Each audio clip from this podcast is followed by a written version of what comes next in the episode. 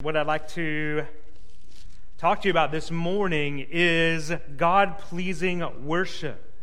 God pleasing worship. Matthew chapter 21 and beginning with verse with verse 12. Here Matthew writes under the inspiration of the Holy Spirit these words. Jesus went into the temple and threw out all those buying and selling. He overturned the tables of the money changers and the chairs of those selling doves.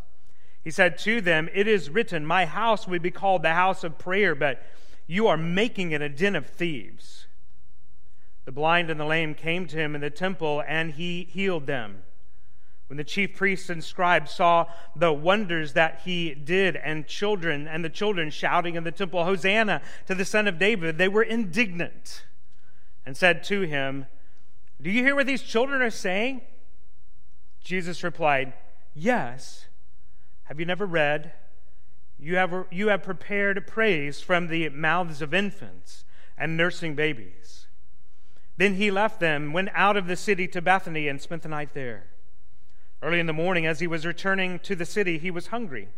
Seeing a lone fig tree by the road, he went up to it and found nothing on it except leaves and he said to it, May no fruit ever come from you again. At once the fig tree withered. When the disciples saw it, they were amazed and said, How did the fig tree wither so quickly? Jesus answered them, Truly I tell you, if you have faith and do not doubt, you will not only do what was done to the fig tree, but even if you tell this mountain, Be lifted up and thrown into the sea, it will be done. And if you believe, you will receive whatever you ask for in prayer. Let's pray together. Father, we thank you for your word. Lord, your word is challenging. Lord, your word speaks to our lives and you reveal to us what true worship is really all about. Lord, I pray that as we think about worship today, as we think about God pleasing worship as the temple of the living God, the temple of the Holy Spirit, that each of us are who have trusted in Christ as Savior and Lord are indwelt by the Holy Spirit of God. Lord, I pray that you would lead us towards God honoring, Christ exalting transformative, heart engaged, spirit filled worship as a church.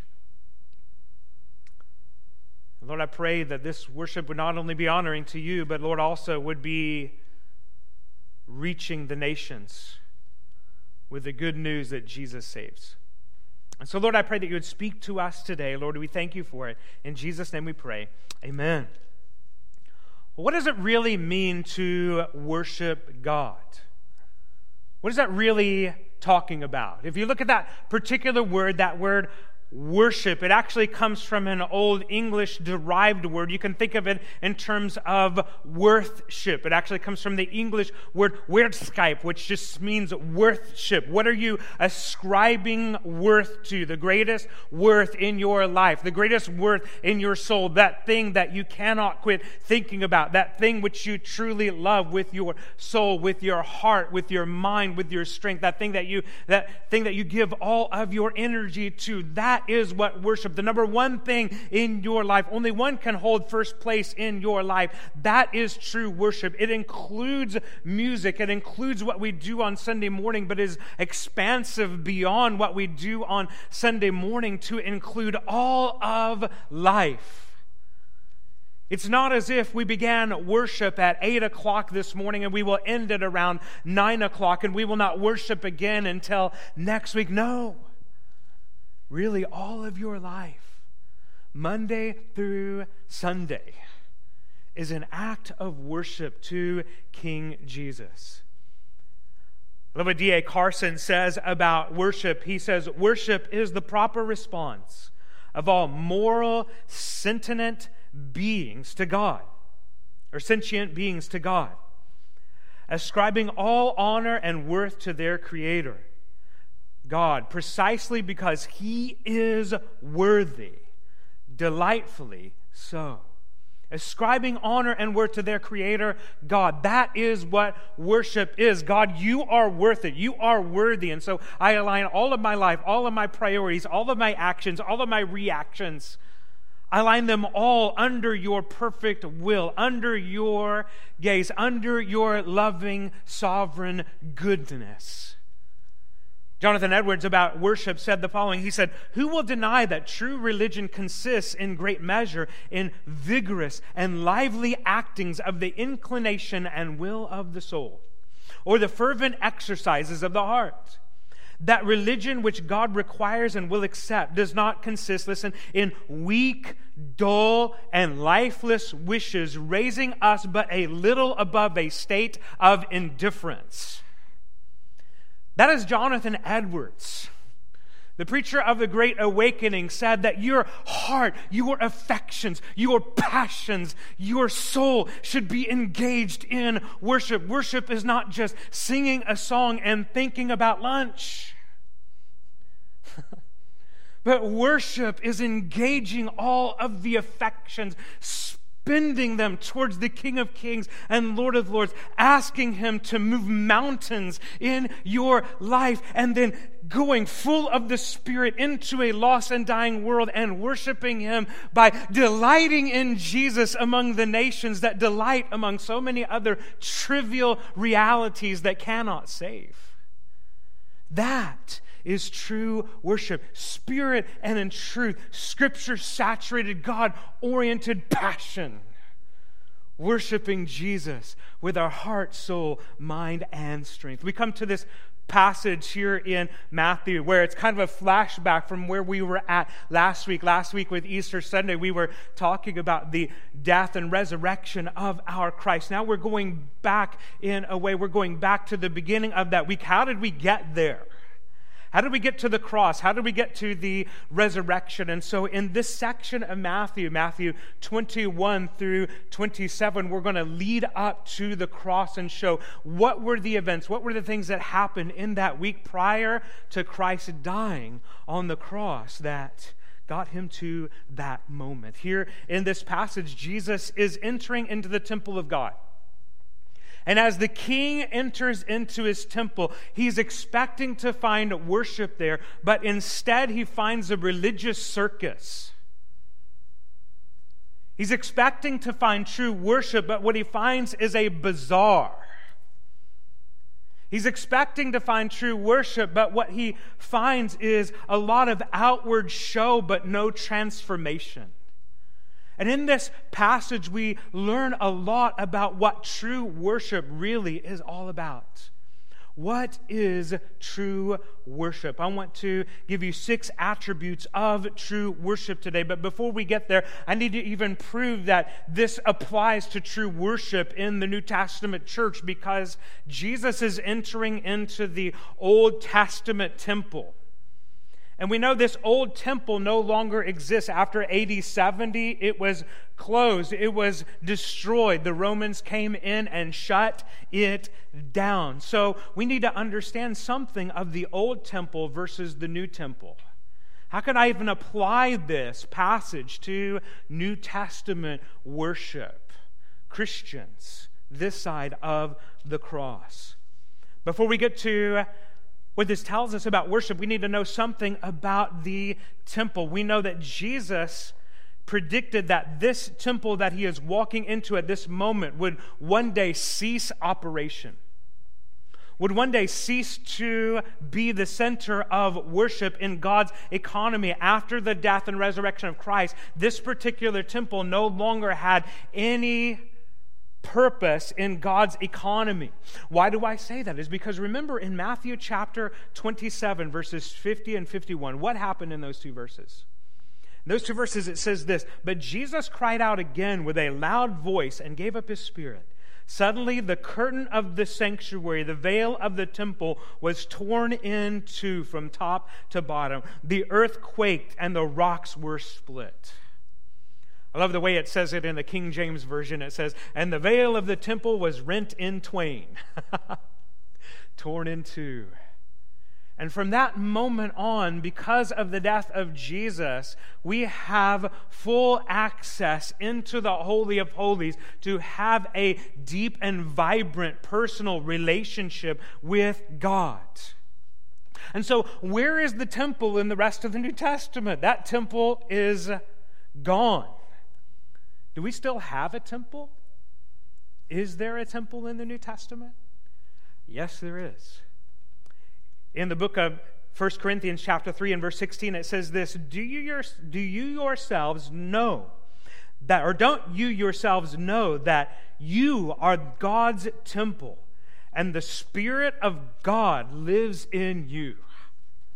In the New Testament, we know that the temple is not a place. It's individuals who have trusted in Jesus Christ as Savior and Lord. And the Holy Spirit now dwells within us in the same way that the Shekinah glory descended upon the tabernacle, descended upon the temple in the Old Testament. When you trust in Jesus Christ as Savior and Lord, the same Spirit who raised Jesus Christ from the dead now dwells in you. What an incredible, hopeful reality to know that we, as believers in the Lord Jesus Christ, are indwelt by the Holy Spirit of God. He seals us until the day of redemption. And so now we are the place of worship. Worship happens wherever we go as believers in a way because all of life becomes a sacrifice of worship living our lives to God.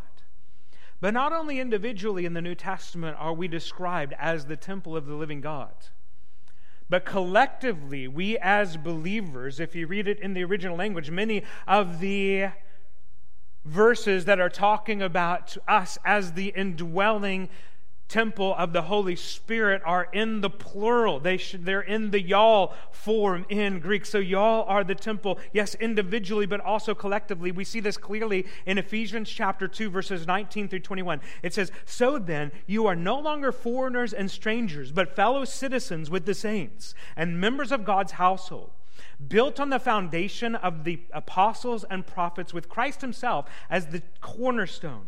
In him, the whole building being put together grows into a holy temple in the Lord. So, right there in the passage where Paul is speaking, talking to the Ephesians about the church, he is describing the church using temple language. So, in the New Testament, individually, we are the temple of the living God. And then also collectively, when we as the church gather together, whether we gather together in a building, in a field, in a house church, it does does not matter. Wherever the church of God gathers, where the people of God gather together in unity, that is the temple of God, offering acceptable sacrifices of worship into his name. And so, individually and collectively, we are called as the New Testament people of God to be the temple of God.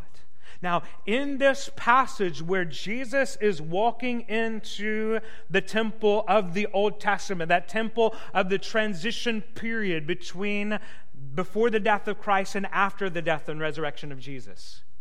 What does he have to say about the temple? And then how can we apply it to the New Testament temple today, the temple of the living God? What do I have to learn and you have to learn individually as the temple? And what do we as a church need to apply from this passage about the temple to our worship in 2021 and beyond? So let me give you six principles from this passage on God pleasing worship that apply to that day, but also applies to us in our day. Number one is this God seeks a prayerful people.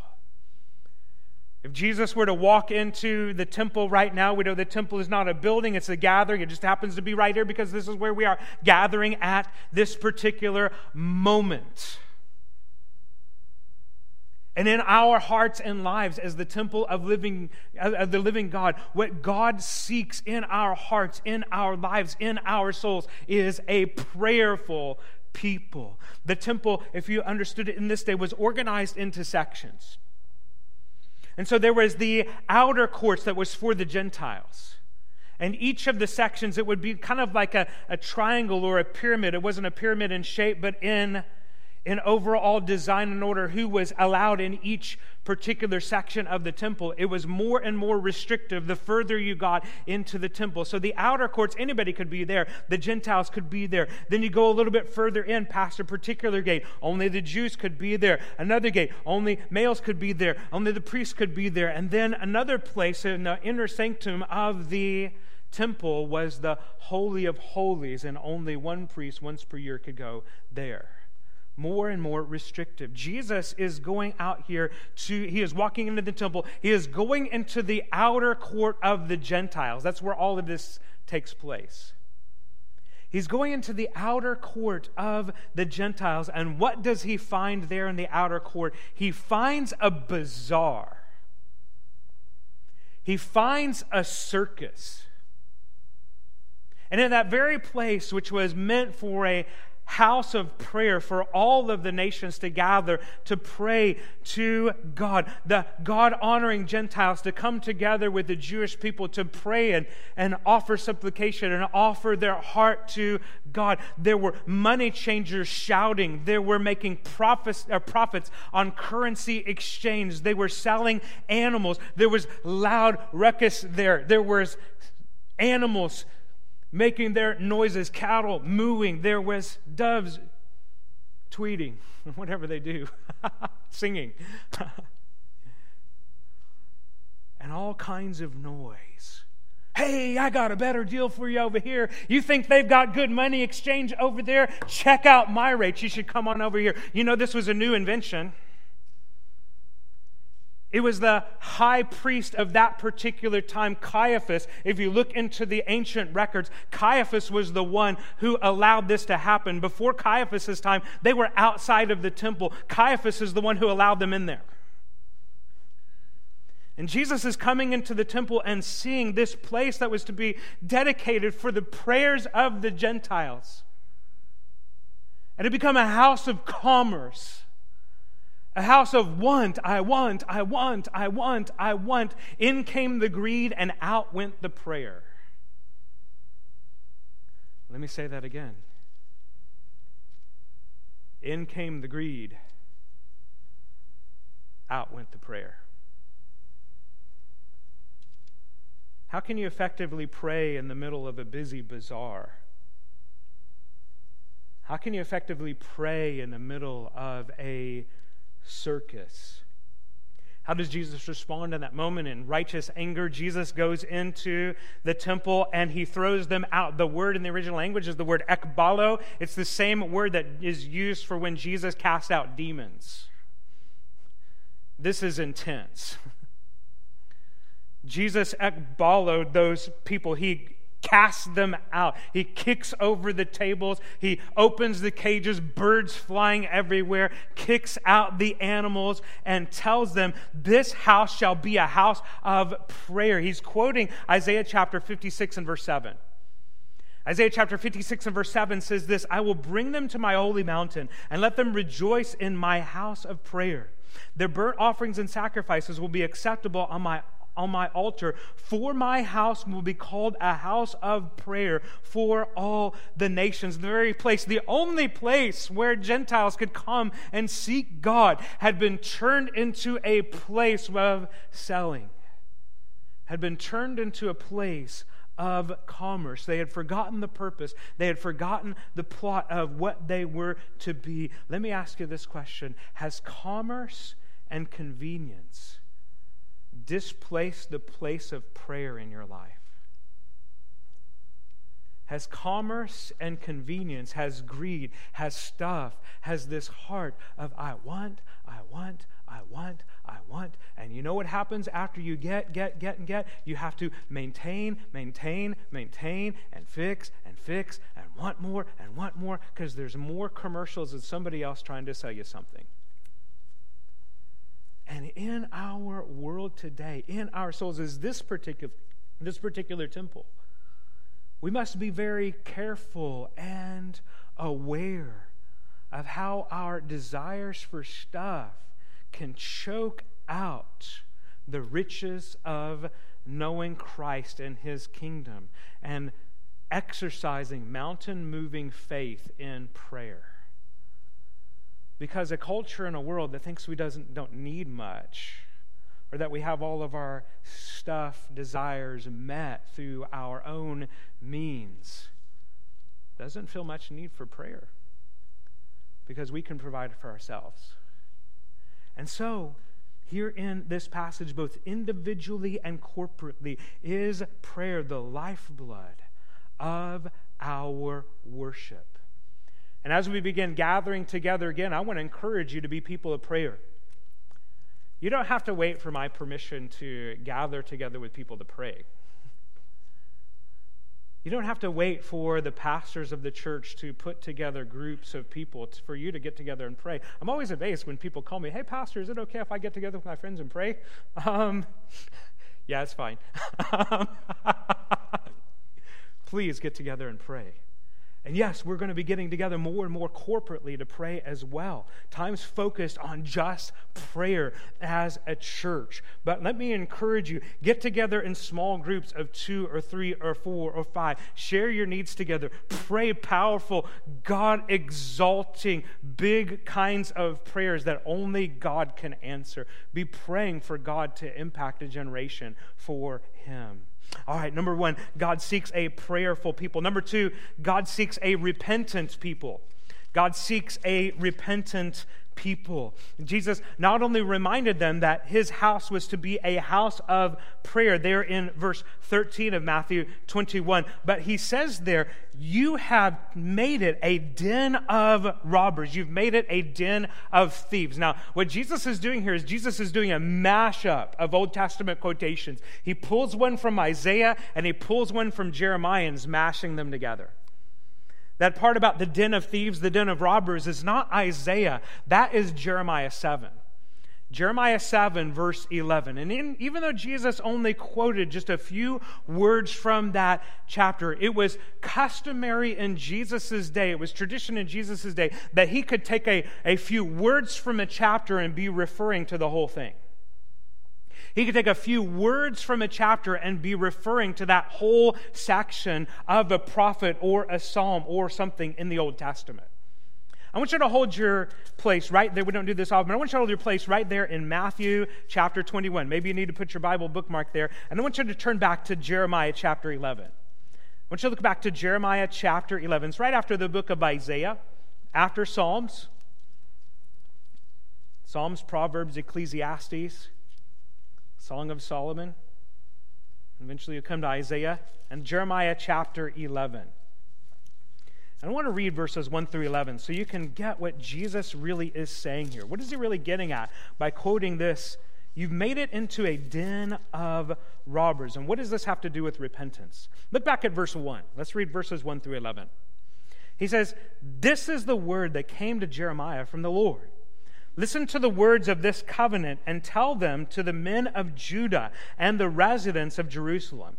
Tell them, This is what the Lord, the God of Israel, says. Let a curse be on the man who does not obey the words of this covenant, which I commanded your ancestors when I brought them out of the land of Egypt, out of the iron furnace. I declared, Obey me and do everything that I command you, and you will be my people, and I will be your God, in order to establish the oath that I swore to your ancestors to give them a land flowing with milk and honey as it is today. I answered, Amen, Lord.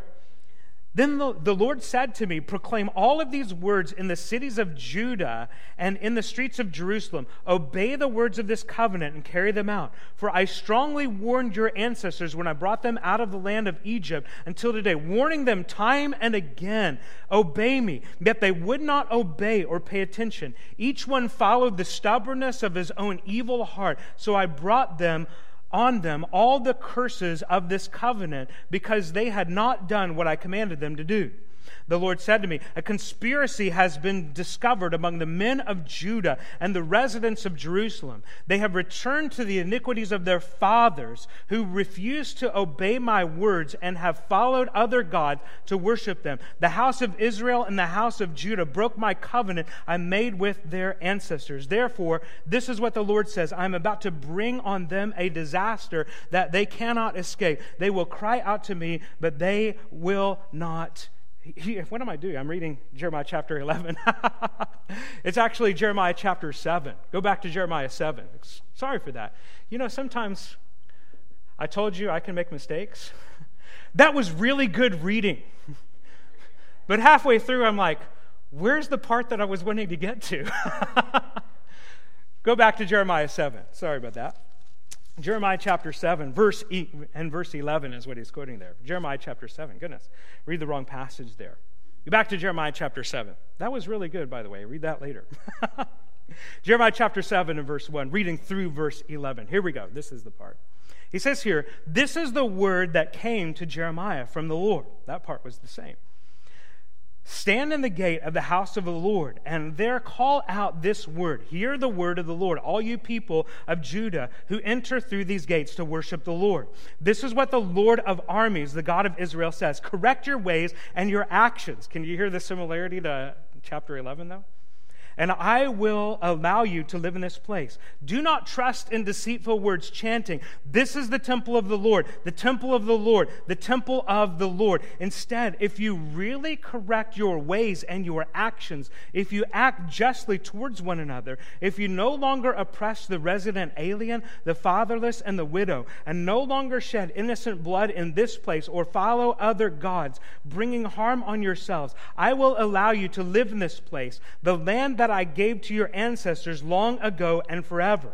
But look, you keep trusting in deceitful words that cannot help. Do you steal, murder, commit adultery, swear falsely, burn incense to Baal and follow other gods that you have not known, then do you come and stand before me in this house that bears my name and say, We are rescued so that we can continue doing all these detestable acts? Has this house which bears my name become a den of robbers? There it is, in your view. Yes, I too have seen it. This is the Lord's declaration. All right, there it is. Same theme repeated again in Jeremiah 11, but you see it there in Jeremiah chapter 7. The problem is is they were focusing and thinking that their outward religion was going to save them.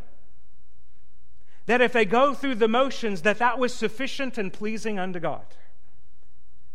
And what Jesus is doing here in the temple is he's showing and then also here in a moment by the fig tree, outward going through the motions religion is insufficient to save. It cannot save your soul. If all you do is go to church and sing the songs because that's all you've always done, that's not true religion. That's not saving faith. Saving faith involves repentance. I love what Sean, uh, Douglas Sean O'Donnell said as his commentary in this passage. He says, Understand what Jesus is saying. Thieves don't do their robbing in the den. Rather, their den is their safe hideout. So here, Jesus is not merely denouncing all the buying and selling. Rather, he is denouncing the false security of those who come into the temple to offer a sacrifice for sin without the fruits of repentance. The temple, Jesus is saying, has denigrated into a hideout where people think they can find God's fellowship and forgiveness no matter how they live. It's become a hideout where people think they can enjoy God's fellowship and forgiveness no matter how they live. I wonder if that not only describes the temple of Jesus' day, but it describes much of the temple of today. If Jesus were to come in and look at our worship, I wonder if one of the things that he would say is repent. Because your life during the week does not correspond to your confession. That he would say, you need to apply the things that you hear on Sunday to the rest of your life. True worship is this it's life transformation that responds to the transforming power of the Holy Spirit of God dwelling within His temple.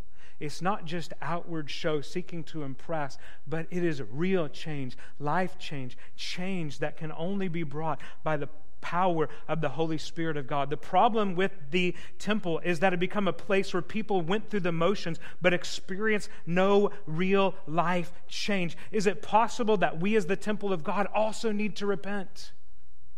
where we, as the temple of God, go through the motions, a certain order of worship, a certain set of songs, a certain pattern, thinking that the pattern and going through the motions and the pattern itself hides our lack of repentance and faith. Mountain moving faith. Are we loving the alien, the fatherless, and the widow? Those are the realities that they were not doing. They were going with all of the outward religious show, but not really being a transformative element in their community, bringing the good news of God to their community. Are we bringing the good news of the gospel of Jesus Christ in practical ways to our community? That would be evidence of real repentance, not just not doing sin, but also doing the deeds of righteousness. Loving people loving God? Are we truly loving God with all of our heart, soul, mind, and strength? Or are we simply outwardly religious people who enjoy the cultural and political entrapments of churchianity in our country? What's the application? I want to encourage you don't be satisfied with churchianity. What do I mean by that? Outward show of religion but no real life change and no real helping people. We as a people need to repent. Repentance is true worship. Number three, what else does God seek? God seeks a compassionate people. God seeks a compassionate people. Don't miss that there in the temple in verse 14, it says, The blind and the lame came to him where? In the temple, and he healed them. The blind and the lame were welcomed by Jesus there in the midst of the temple. Needy people, people who could not help themselves, were not rejected by Jesus, were not afraid of Jesus, but they were drawn to Jesus. In fact, it was exactly the opposite of of the religious people in that day. They did not feel comfortable to go to, him, go to them. They had nothing to offer them in that moment. In fact, they were kept at an arm's length in that day. But here in this moment, they are drawn to Jesus. They love Jesus. They are brought in by Jesus. Needy souls are drawn to Christ. Let me ask you, as a Christians, by your words and your actions, are needy souls drawn to Jesus or are they repelled by him?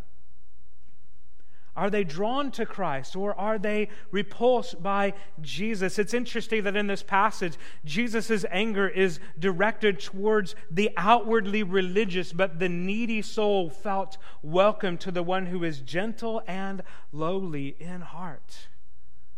They felt welcomed and comfortable around him, knowing that in Jesus they would find true life change. They were beggars. They realized they brought nothing to the table, and they realized that if they were going to have anything in this life, it was going to be completely dependent upon God to provide. It's that attitude of humility that recognizes that we truly bring nothing to the table but totally dependent upon Jesus. Jesus is demonstrating that his people should be a compassionate people, a welcoming people, a people where it is okay not to be okay, but we, we don't have to pretend here. But at the same time, we bring people to Jesus knowing that in Christ is real life transforming power that can transform your life to where, yeah, it's okay not to be okay here, but we have the answer to where you can experience real transformation, real transforming power. A lack of prayer and repentance produces a compassionless person. And a lack of prayer and repentance produces a church without wonder working power. These two things go together. No prayer, no repentance, compassion goes out the window. We no longer care about people, we only care about ourselves. And the same thing happens in a church. A lack of prayer and repentance produces a church without wonder working power. How did the chief priests and the scribes respond? It says that they were angry with him. Verse 15 When the chief priests and the scribes saw the wonders that he did and the children shouting in the temple, they were indignant and said to him, They were angry with him. And they said to him, Do you hear what these kids are saying? Can you believe this? Remember, Jesus is now healing on Monday. All of these events are happening on Monday. The religious leaders had already criticized Jesus for healing on the Sabbath day. Don't heal on the Sabbath, come back another day and heal then. Here is Jesus healing on another day. They're still mad at him. The issue was never about the Sabbath day, the issue was about hearts devoid of prayer, repentance, and compassion. Number four, God seeks a cross generational, Christ centered people. God seeks a cross generational, Christ centered people. We see that when the children are crying out to Jesus in the temple. They're shouting in the temple, Hosanna to the Son of David. In verse 15, verse 16, it says, and, and he said, and they said to him, Do you hear what these children are saying? Jesus replied, Yes. Have you never read, You have prepared praise from the mouths of infants and nursing babies? They were quote, Jesus there is quoting Psalm 8 2. You have prepared praise from the mouths of infants and nursing babies babies. What is Jesus doing here? This psalm in the Old Testament is about praising Yahweh for the pre- in the presence of enemies, and even how it talks about how praise raises a stronghold against the enemy. Herein, what Jesus is saying here, it's really incredible. Jesus is taking a psalm that is about praising Yahweh, the infants and children praising Yahweh, and he applies it to himself.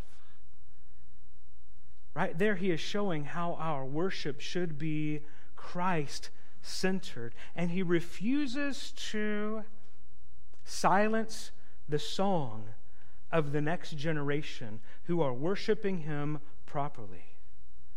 It's very interesting here in this passage that the content of the children's songs made the religious people angry.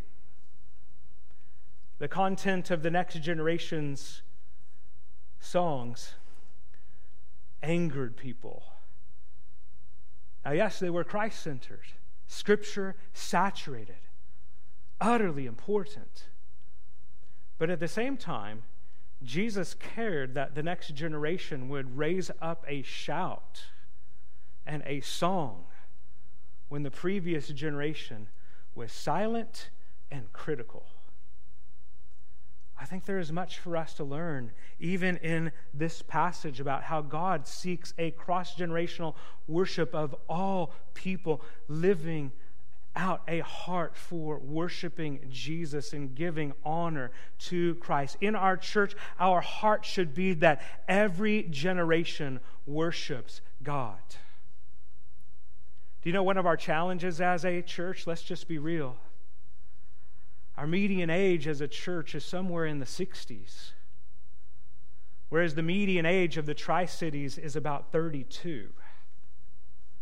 Our hearts should be broken, and I think this relates to what's coming here in this passage about praying mountain moving prayers. Our hearts should be broken over the fact that a generation is not worshiping God as they ought to and that is outside of the church. In fact, we're not talking about nameless people, we're talking about people that we know. We're talking about our children. We're talking about your grandchildren who are not worshiping God as they ought. We ought to be a house of worship for all generations to worship God together. Are we going to be a people who will worship God with robust, theologically passionate, and accurate, congregationally singable, but a song of all generations at the same time? Will we be a people who will do that? Or will we be a grumbly people, focusing rather on criticism rather than Christ exaltation? So let me ask ourselves are we a church that is cross generational, that finds our unity in our Christ centeredness? Are we a church where younger folk can learn how to sing old songs in a new way? And where older folk can learn how to sing new songs that are theologically sound and Christ exalting? Will we be a people who seek a cross generational, Christ centered worship? Number five, God seeks a fruitful people. Jesus goes out of the temple and spends the night in Jerusalem in the neighboring town of Bethany. As he's walking back to Jerusalem in the morning, he is hungry at that moment. He goes to sleep. He wakes up hungry. Jesus is hungry. Jesus is fully God. He is fully man. He goes out to a fig tree. He sees that he does not have any figs on it, and he curses the fig tree, and it dies. And some people reading this passage criticize Jesus because they think Jesus is just angry and he's having a bad day. What Jesus is doing this moment is not just having a bad day. Jesus is acting out a particular parable that speaks something to the temple there in Jerusalem. These two passages are always connected in the book, in the Gospels. So, what is Jesus doing here with the fig tree? It would have been in the month of April.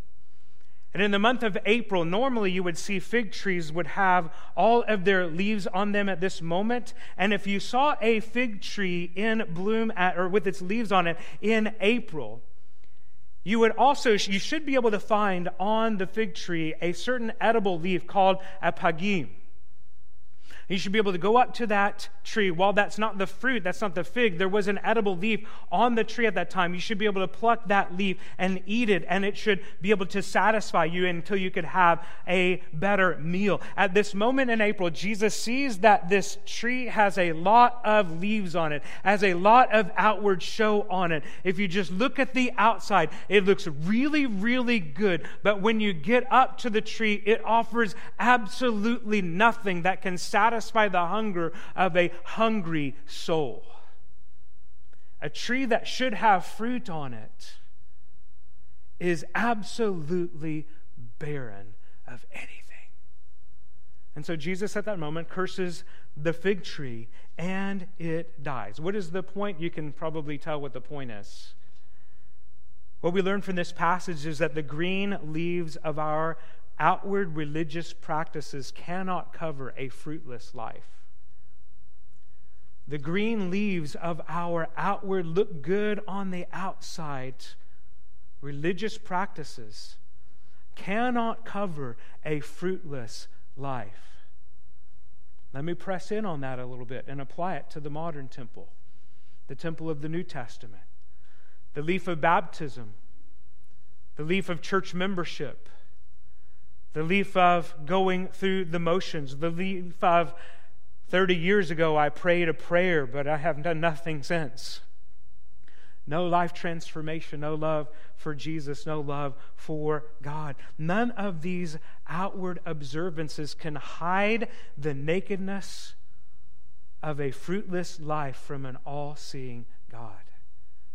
Jesus comes to his temple and he expects fruit, and all he finds is all of this outward show, but nothing can, that can nourish a sin sick world and a world that is famished for God, that is famished for life transforming power.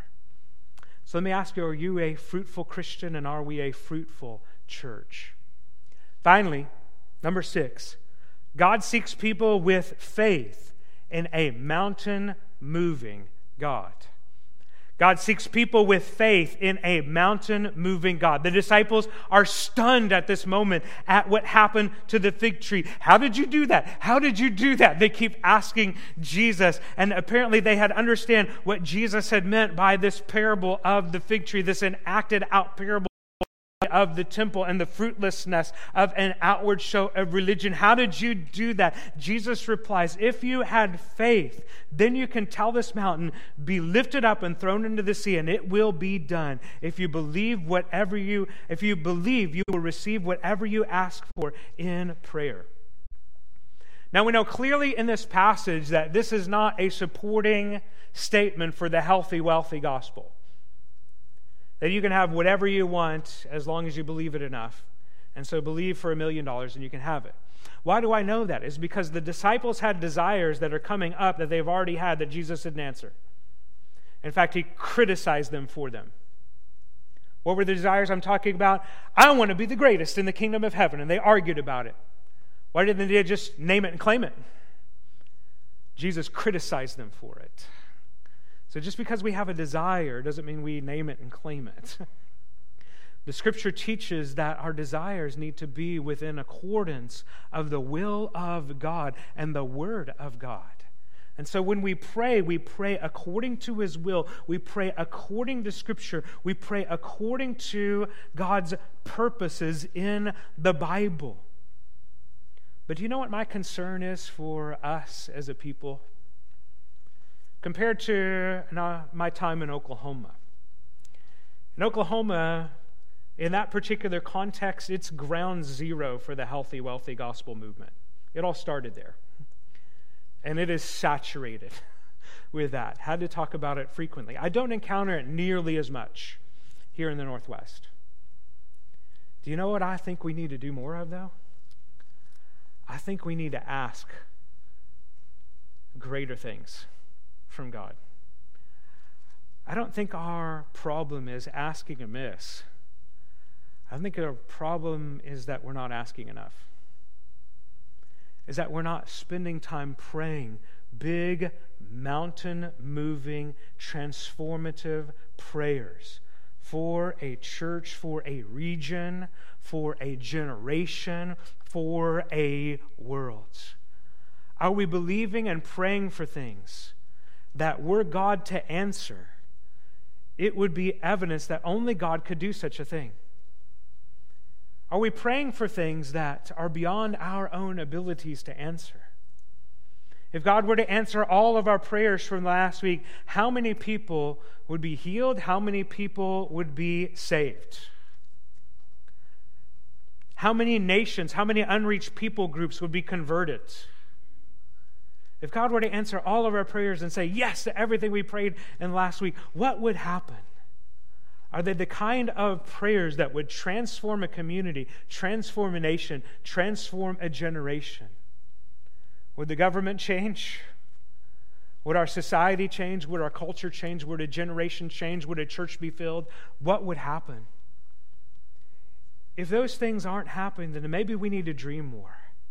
And we need to dream God sized dreams that believe God for big things according to His word for a nation, for a generation, for an unreached world, and begin praying, God, there's mountains in my life, there's mountains in this community, there's mountains in this world, and only you can move them.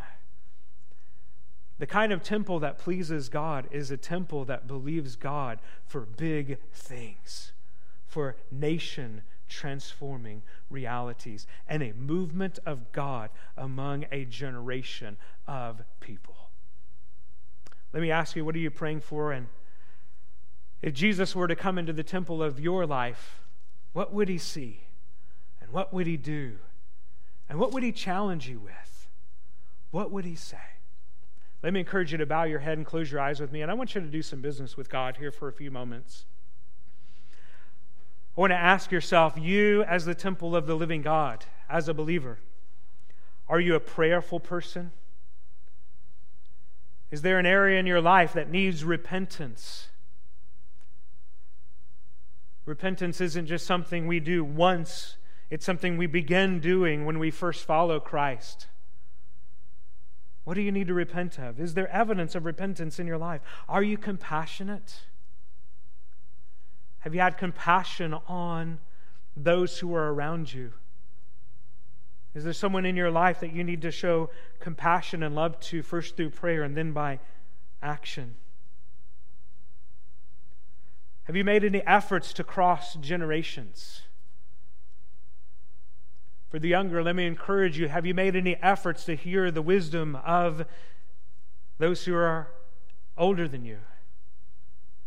And for those who are older, have you made any efforts to reach out to bring wisdom to the younger generation? Are you Christ centered? Is your life bearing fruit for the gospel? How about your prayer life? If God were to answer all of your prayers that you prayed in the last week, what would change about our church? What would change about your life group? What would change about a generation? What would change about a nation? What would change about lost people? What would change about a lost world? Anything? Or is our heart a lot like the bazaar that Jesus found on that day? Too cluttered to have mountain moving experiences with Him. Let me encourage you to give those things to the Lord Jesus today. Let me pray. We're going to stand, we're going to sing. But let me encourage you during this time to do business with God. And if you aren't the temple of the living God, if you never trusted in Jesus as Savior and Lord, let me encourage you. You can know Christ. You can be full of His Spirit today. Trust in Jesus Christ as, this, as Savior and Lord. Let's pray together. We'll stand and we'll sing. Father, Lord, we come to you today, and Lord, we thank you for this word. Lord, it's a challenging word, a challenging passage. We shouldn't expect anything else. The the overall tone of this passage is Jesus went into the temple and he kicked over tables and he cursed the fig tree. It ought to, in our day, prick us a little bit. It ought to examine the rooms of our hearts and to show us areas in our lives where maybe in our own souls, maybe in our own heart, maybe in our own church, maybe you need to kick over some tables.